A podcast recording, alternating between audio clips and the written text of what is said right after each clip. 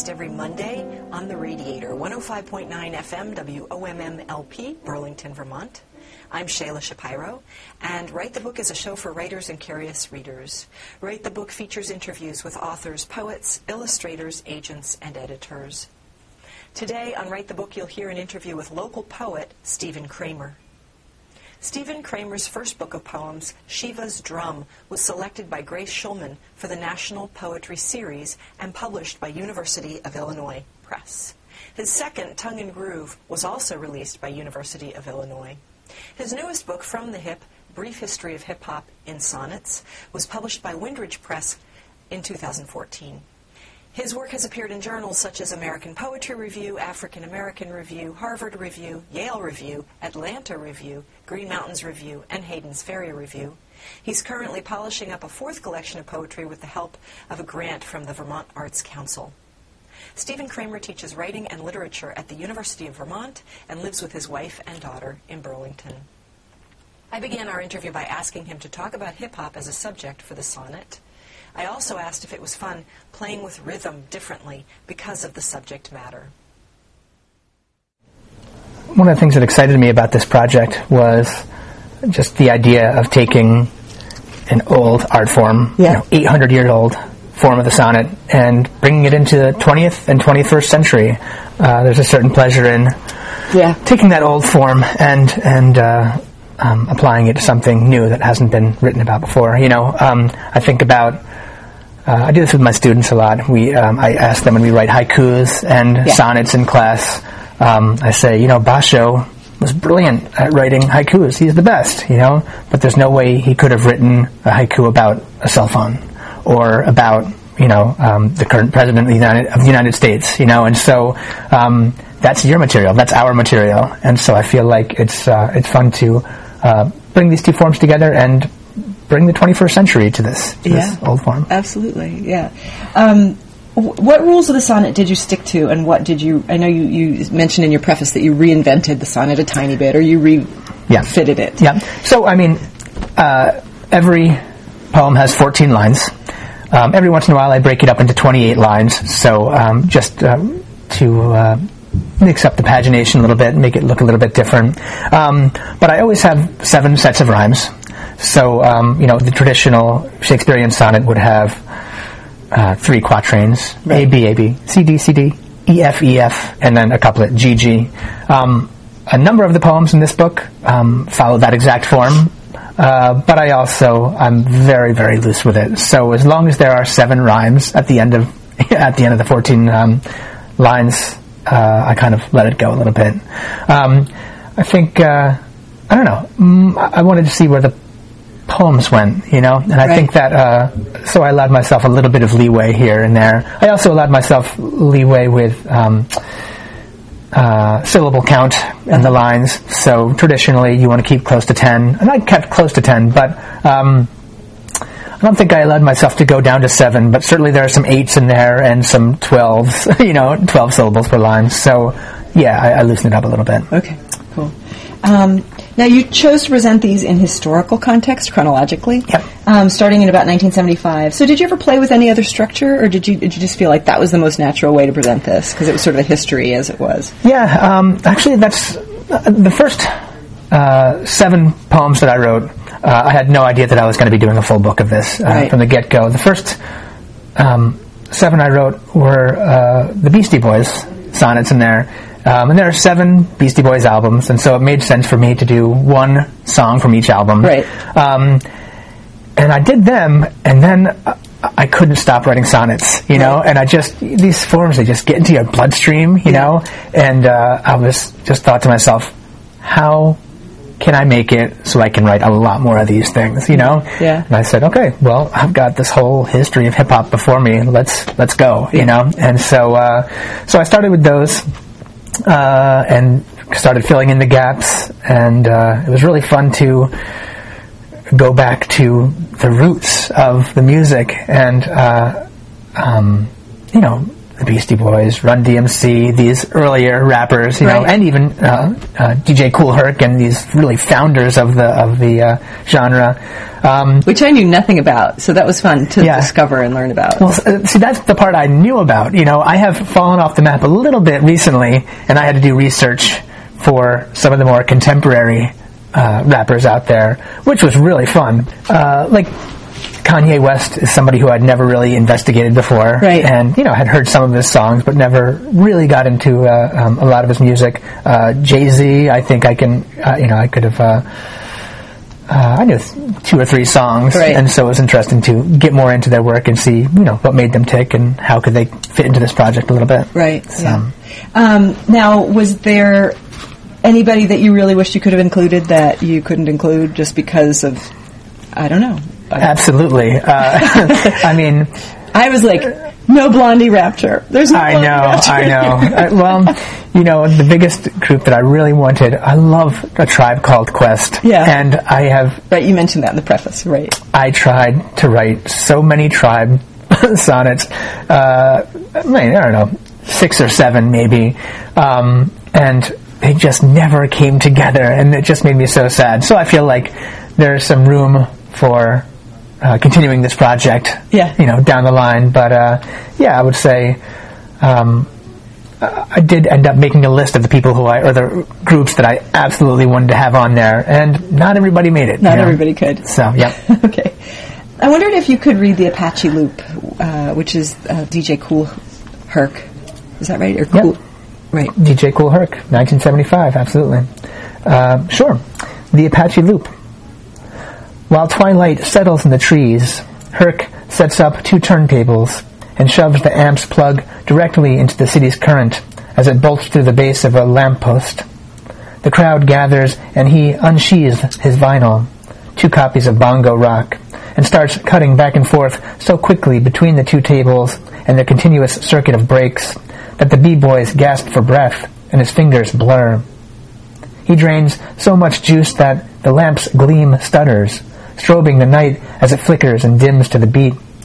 But not even Herc dreamed that whole cities in days to come would black out to this endless loop of drums. Great. I love that. That was such a great opening. Thanks. There's no video footage of him doing that, right? That's right. That's so right. it's just something that was spontaneous. Yep. Nobody knew it was going to become anything, and it was just a party, right? Absolutely. Yep. Yep. Yeah. Uh, and so it was fun uh, doing this kind of research was fun too. Right. I did watch a lot of videos. Yeah. um, but um, uh, yeah, it's fun to kind of go through and hear the lore of you know it almost becomes a mythology how this art form began, and so uh, it was uh, great to immerse myself in that a little bit. Yeah, you know. well, that was I enjoyed that opening poem to the to the collection too. Thanks. Um, so it struck me, and we've sort of touched on this, that these poems are about the videos almost as much as they are about the songs. Yes. And video was sort of a new f- art form at the time too, right? Like Absolutely. MTV gets started in the '80s, maybe. I mean- '70s. Yeah, uh, yes, definitely. I'm I'm trying to imagine another genre that grew up with the video, you know, Yeah, right, and right. so uh, there's you know there are you know, DJ Kool Herc and uh, um, you know some of these early guys did not have videos, but most of them, the early ones, did, and are- so some of them are hilarious. and they are hilarious when you go back to them. And they're it's but you know it's it's fun. I mean, there's a time before this badass persona in rap, you know, um, Right. when it is just fun. And I think Right. about um, Run DMC. Yeah, they said they're tougher than leather, but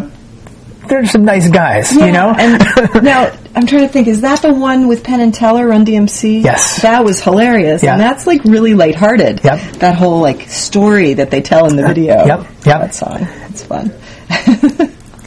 um, have you sent the collection to any of the musicians that are featured in these sonnets? Uh, let's see. I have sent to um, the Beastie Boys. Oh, you have? uh, yes, or at least uh, to their record company in an attempt to get it to them. I'm not sure if it uh, ever made it to them. I haven't heard from anybody. Um, uh, I think that's it, though. Yeah, Yeah. That's too bad that they wouldn't have gotten back. I know. you know, actually, I did try to get in touch with Run of Run DMC. Yeah. And didn't hear back either. But uh, okay. But uh, who knows? Maybe they'll uh, this book will find its way into their hands sometime. yeah, But yeah. You need somebody else to write to them and say, "Hey, have you heard?" that's right. It's Yeah. awesome. You want to do that? yeah, sure. I'll do that. um, So, did you have any rules for yourself about how you defined hip hop as you chose works?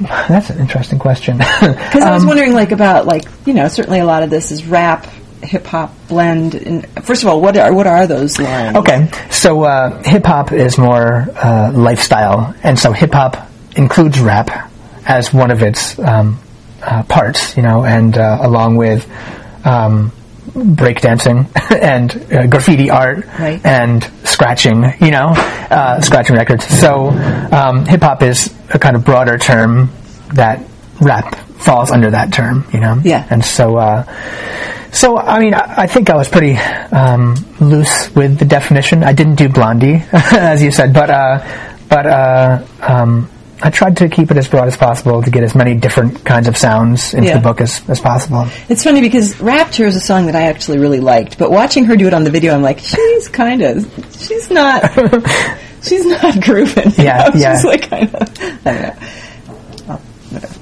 Um, okay, S- some of the sonnets are a dialogue between two people, which was really fun. So, Yep. for example, the human beatbox. Um, do you want to read that one? Sure. Yeah. All right. Uh, the Human Beatbox. This is the Fat Boys, 1984. Uh, two fans speak. Are you sure that's just his mouth? It sounds like the cross between a scratch record and a mule in heat. I'm telling you, the man alongside guys like Doug E. Fresh is a bona fide pioneer. Uh, of what? Eating his weight? He looks more like the human beef box. I don't mean to be cold, but the guy's heading for a heart attack.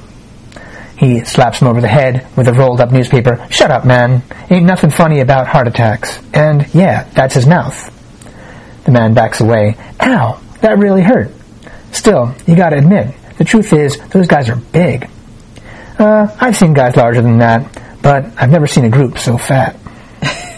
Great. I had to play off the word fat there. If I didn't do it somewhere in this book, uh, I would have hurt myself, you know? okay, awesome.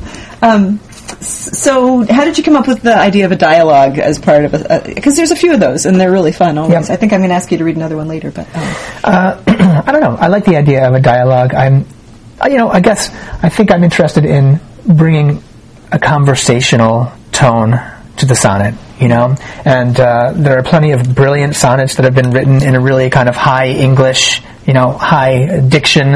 Um, but I really wanted to uh, bring it down to a street level where um, it could just be two guys talking on the street as they always would.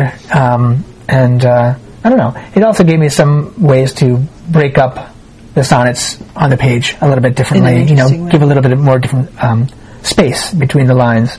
Um, I like a lot of white on the page for this project, not necessarily for other books I've written, but I feel like the white gives the white space gives an entrance, I think, to people who might be intimidated by a short, chunky sonnet that they have to like wade through. you know, right. Um, so uh, the dialogue let me give even more white space, and I think that uh, loosens it up, gives the poems a little bit of air to breathe. You yeah, know, yeah. It also creates a nice variety between from one to the next. Yeah. You know, the tone of the thing. It's not just all sort of being um, recited. It's, Yeah. it's like in dialogue between people. So that was cool. Um, let's see. Can you read "Fight the Power" on uh, page nineteen, and we'll talk a little bit about that. Yeah. One? Mm. So this is Fight the Power, uh, Public Enemy, 1989. The lyrics showcase Chuck D's politics, but the video mostly displays Flav's lunatic persona. His crazy-eyed antics as he flashes a gold-toothed grin, yeah boy, and raves while the clock looped around his neck flows with his sway and countersway. The song's about revolt and how most of their heroes don't appear on no stamps. But however they shout and politic, all people across the nation want to know is, what's up with the clock? Chuck D don't care. Go ahead, let them obsess. Chuck D knows that the train's pulling into the station because this is the end of the line. He knows the clock and song both say, it's about time. Thank you. So I, I, that one really um, moved me. The, the poem and also the video, and just sort of the um, the fact that it's 25 years since that was Yes. produced. That song. Yes. And and we've got Ferguson, you know, and Yep. and the I, I don't know. It just was really it really spoke to me. it's, it's I mean, so many of these songs, they're still relevant, you know. Absolutely. And you know, we were saying that uh, you know, you see some of the videos, and we laugh at the ridiculous style of some of the early rappers, you know. But but the lyrics of so many of them are still very pertinent, and they can speak to exactly what's going on today. Yeah. and that's why I think people return to them, not just out of a, a sense of novelty or like a sense of discovering the history, but um, because they still are. Um, uh, potent works of art, you know, and, and that's what they, yeah. Um, there, a lot of them have like uh, a, a backbeat underneath, starting with somebody else's song, right? So like MC Hammer with "You Can't Touch This" Right. starts with "Super Freak," Right. Um, J- Rick James, and then um, I think it was um, Vanilla Ice has one that starts out with Queen's Yes. song. What was that song? You know Oh? Under Pressure. Under Pressure. Thank you. Right. So is that a hallmark of these songs more so than in other genres of music? I mean, uh, hip hop artists have been doing this for, you know, since the very beginning is Right. using other beats, starting with DJ Kool Herc, right? I mean, Right. he would take two records, isolate that little clip that's just the music and no lyrics, and then go back and forth between the two turntables. And it's using other people's music, but making your own out of it. And I think there's something uh, nice about, I don't know, you know, speaking of tradition, you know, it's, uh, It's like reinventing the form again. Exactly, Yeah. exactly. And so, um, I mean, Paul's Boutique of the Beastie Boys is the most amazing album this way because there's there's so many samples, you know, and uh, um, it's fun if you're a music geek to find that sample and then find the song that it came from originally, you know. but um, there's something about making it new and taking the art form forward out of the ashes of another old art form, you know. Right, and I think I just heard a reinvention of "You Can't Touch This" too. Is that right? I think so. Uh, I might be making that up. Yeah. but I think so. Um, that was really fun to watch. Um, uh, that that video, his energy and MC Hammer and Yes. and his pants. Oh my gosh, absolutely. Those are so much fun. Do you want to read that one? Well, you know, I have to say that uh, I think that uh, what year is this? I mean, there was one year that I just I had too many um, songs that I needed to write about. You know, and it was 1990. It was the year of Can't Touch This and Vanilla Ice, Ice Ice Baby, and Digital Underground's Humpty Dance and C+C Music Factory. Everybody Dance Now. I mean, and I had to cut some. You know, it was just one of these years where it became so mainstream so quickly, and these are not by any means the best rap songs out there, but that's when things really began began to just blow up, you know, for uh, for the scene. 1990, that's it. Now, I don't know. know if this would be considered hip hop, but is, is that around the same time that Arsenio Hall did things that make you go hmm, and they turned it into a song? Do you remember that one? Yeah, uh, I mean, things that make you go home hmm, is. Um, uh, that is C+C Music Factory. Oh, it is? That's Okay. their song, yeah. So Oh, same okay. exact time. And they took it from. Arsenio, though, right? You know that I don't know. I think it. I think it comes from his act. Mhm. anyway, all right. Do you want to? oh, which one am I reading? Oh, the um, you can't touch this. Sure.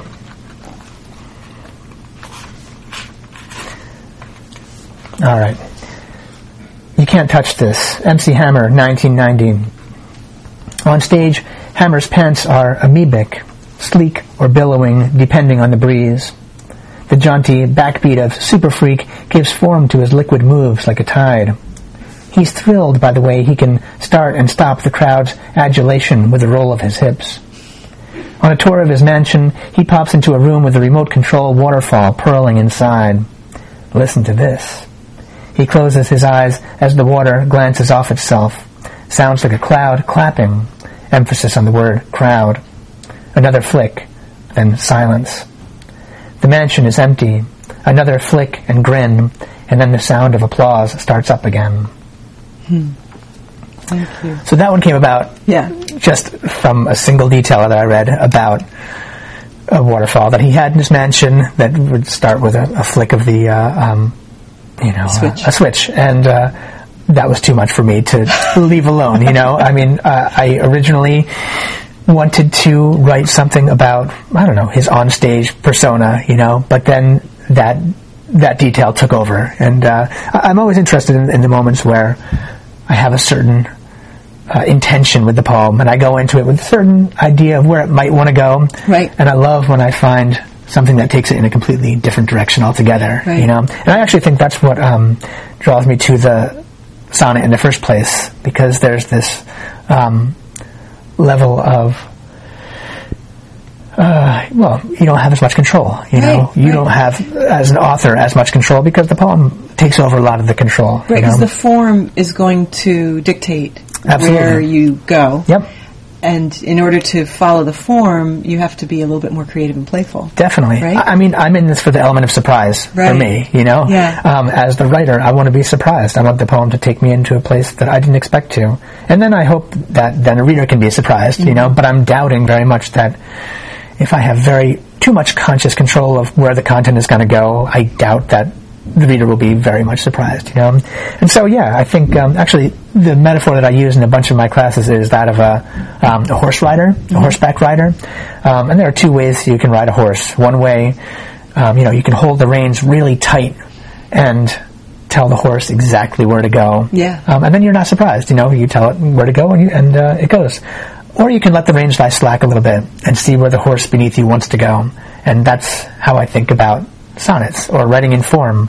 Um, you relinquish a little bit of your authorial control, see where the beast beneath you wants to go, and hopefully it takes you somewhere new, somewhere you, that you didn't expect. Right. And um, that's the exciting part. I think uh, um, I'm skeptical of coming to the page with too much knowledge of you know of where I want the piece to go. I, Yeah. I want to see obviously where it takes me. You know. Do you ever find that that approach makes it take a long time to create a piece? Now, poems maybe uh, are faster because they're shorter in the, in Yeah. the most in most part for the most part. But you know, do you ever find that a certain poem, because you are letting it do that Yeah. and have control, will just like it will linger for a while Yeah. before it, before it comes to uh, completion. Absolutely. I mean, there are some of these that uh, I mean came in a couple of hours. You know, um, very very quickly, and others. Uh, uh, that dragged on, and I just, you know, they didn't present themselves as, uh, the material didn't present itself, uh, the interesting material didn't present itself. Um, uh, and a lot of those got cut from the manuscript. you know, the manuscript was another 20 poems long originally, and uh, those all got left on the cutting room floor. Um, but I think it's worth it. I think it's worth the wait, you know, for that moment of surprise. There's uh, Annie Dillard, the um, author Annie Dillard, talks about this unnamed writer of sonnets who just waits for that one line out of 14 that falls from the sky, you know? And she talks about how you you just tap the rest around it with a jeweler's hammer, you know? you find that one that just absolutely surprises you and takes you off guard and ah, that's lovely. Yeah. That's what you're writing for is that one line. And then you make the rest of the poem live up to it, you know? Uh, And is she talking about that line coming first? I think uh, that that line as being a surprise somewhere along the process of writing, and not the one, not necessarily the first one, but Okay, what but you're that's what you're writing towards. yeah. That's right. Yep. All yep. right, great. So, did you ever find it intimidating to write poetry that you felt did justice to this music that clearly means a lot to you? Yes. Yes. I mean, I've, uh, it's it is intimidating. You know, uh, I uh, try to write primarily. I don't try to think too much of an audience to begin with. Usually, you know, um, with other writing projects I've done, I try to get the audience out of my head altogether because you know they come in secondarily. Um, but here, it, uh, it was definitely on my mind more than usual because I know that there are huge hip hop fans and I have to live up to their expectations. You know, not that not that every hip hop fan is going to have this on their bookshelf, but They should. but you know, uh, there are expectations, I think, and, uh, and especially um, so many of these songs are popular songs that mean things to people. They, when they hear them, they're brought back to the first time they heard them, or they um, remember a certain period of their, period of their lives when uh, when they were listening to them, and so they're sacred, you know, Yeah. to a lot of people. And I think uh, so. It's it's sacred territory, and I wanted to trod lightly on some of them uh, and uh, and just be a little bit careful, you know. Do you um, have a lot of people in your life that are both um, interested in hip hop and interested in poetry?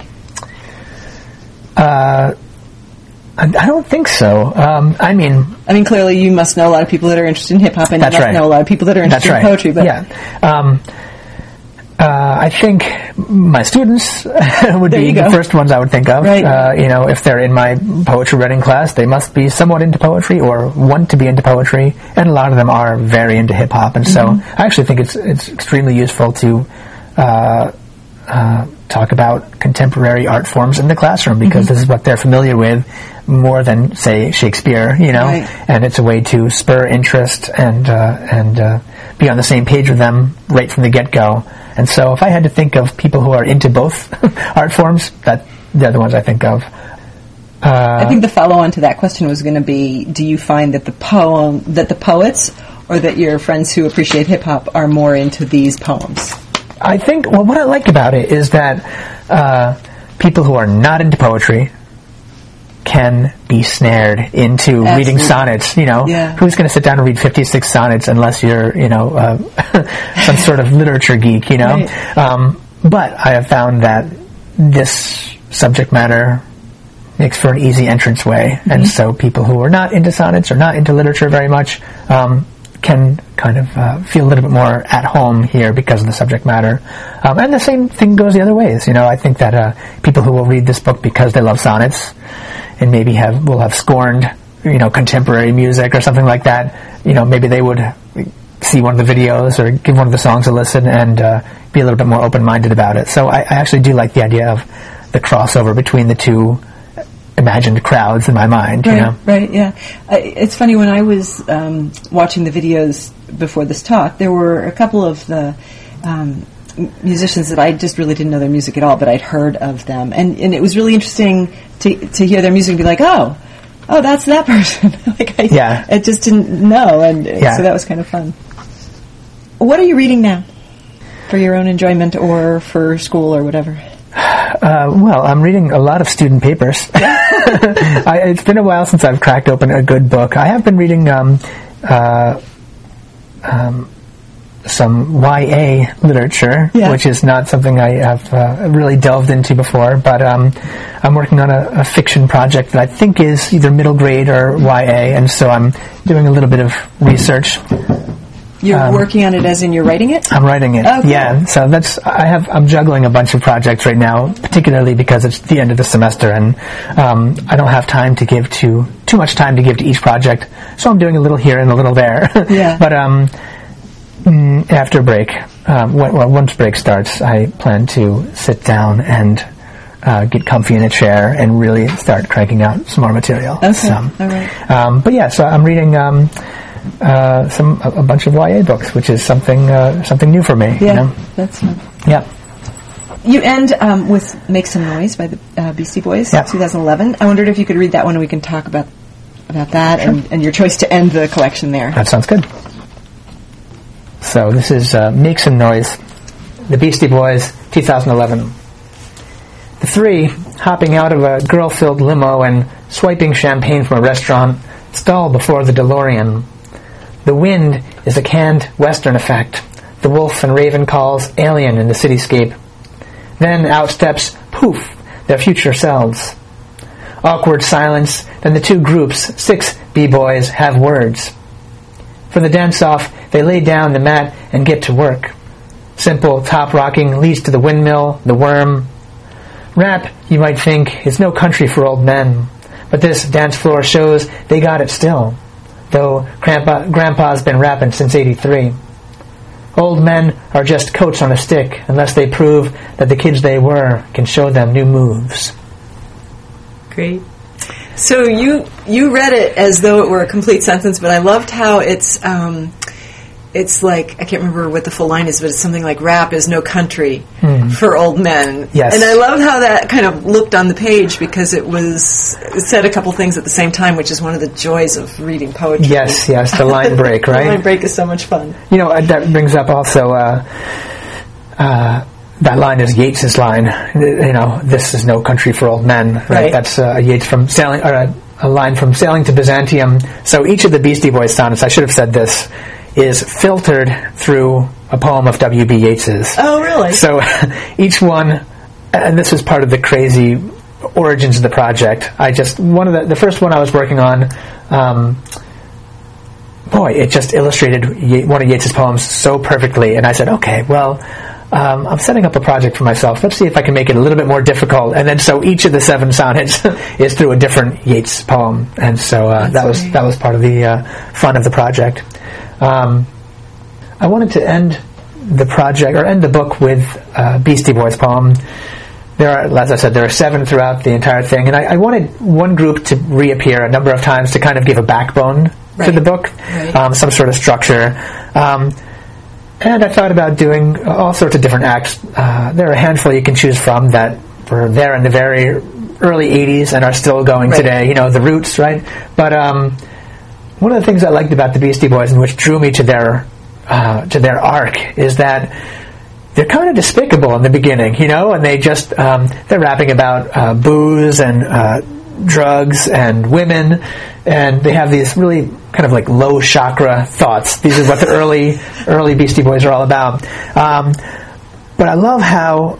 Uh, you get to grow up with them, you know, Yeah. and so I mean, the late MCA um, was a Buddhist and did all sorts of work for Free Tibet, and uh, so it's fun for me to see these guys grow up Yeah. and really, you know, uh, care about the women in their lives and care about people around them and um, kind of shed these uh, personas of, you know, idiotic personas, you know? Right. Um, Which we all have as teenagers. Oh, or, definitely, You know, like definitely. we all have our own idiocy. Yep. um, and you know, so much, so many of the later Beastie Boys songs can be intensely political too, and so I just love uh, that they go from hedonistic to really engaged, and so I thought that gave a nice little arc to the book, and uh, um, like I said, it, it's a little bit of glue that holds the whole project together. Right. You know. And now you allude to the content of the video in the poem. Yeah. Uh, the content of the video sort of has them coming up against an older Right. set of themselves later. Yeah. Although they don't play either group. They're like not present. It's these actors who Right. play everybody. right? Yep, yep. But the, in a way, it's they're sort of making that same kind of statement that you're talking about, Yes. right? Yep, yep. Which is why it's even more the perfect poem to end with. they know this, right? I mean, they Yeah. know who they were, and you know, I think uh, I wouldn't say they're ashamed, but they they uh, they know that they've grown up, and um, they see how wildly different the lyrics from "Licensed Ill," their first uh, album was, to you know the last two that they did are just vastly, vastly different. And so that's what the Beastie Boys do best. They make fun of themselves, Yeah. you know, and so I think that's uh, definitely fitting. Okay, great. Um, I do have one last question for you. What advice might you have for prose writers or poets? Uh, what advice might you have for people who want to do something a little outside the box? Um, maybe seeking structure and not knowing where to find the structure that they'd like to work into. A- Any ideas? I mean, uh, what I say to students uh, and anybody who asks really is read. Yeah. Read as much as you possibly can. I think it's important to know what the tradition is because you can't be avant-garde unless you know what you're working with and what you're working against. Right. You know, and so part of the pleasure in any art can be poetry, fiction, sculpture, is knowing the bounds of what has been done before you and then nudging those bounds and pushing it further and uh, um, seeing if you can make it work. I mean, that's part of the excitement of art is doing something that has not necessarily been done before. Yes, taking parts of things that have been done, but then, you know, making a new combination or something. Yeah. Uh, and uh, that's the exciting part is, is uh, finding new ground to cover. Okay, great. Um, this was really fun. Thank you very much. Thanks very much. I hope you enjoyed that conversation with Stephen Cramer. You can learn more about his work at his website, stephencramer.wordpress.com, and his name is spelled S T E P H E N. Write the Book and the Radiator are supported in part by Calamity and Crow's Trading Post, twisting fresh tie dyes for individuals, businesses, and organizations, with standards like eyeballs, jerry bears, peace signs, and their signature tie dyed mule. Custom artisan tie dyes that rock. Contact Calamity and Crow's Trading Post on Facebook. This week's Write the Book prompt was generously offered by my guest, Stephen Cramer. He likes to assign this to his students because it presents the challenge of describing something ethereal like music that doesn't have a form that you can touch or see.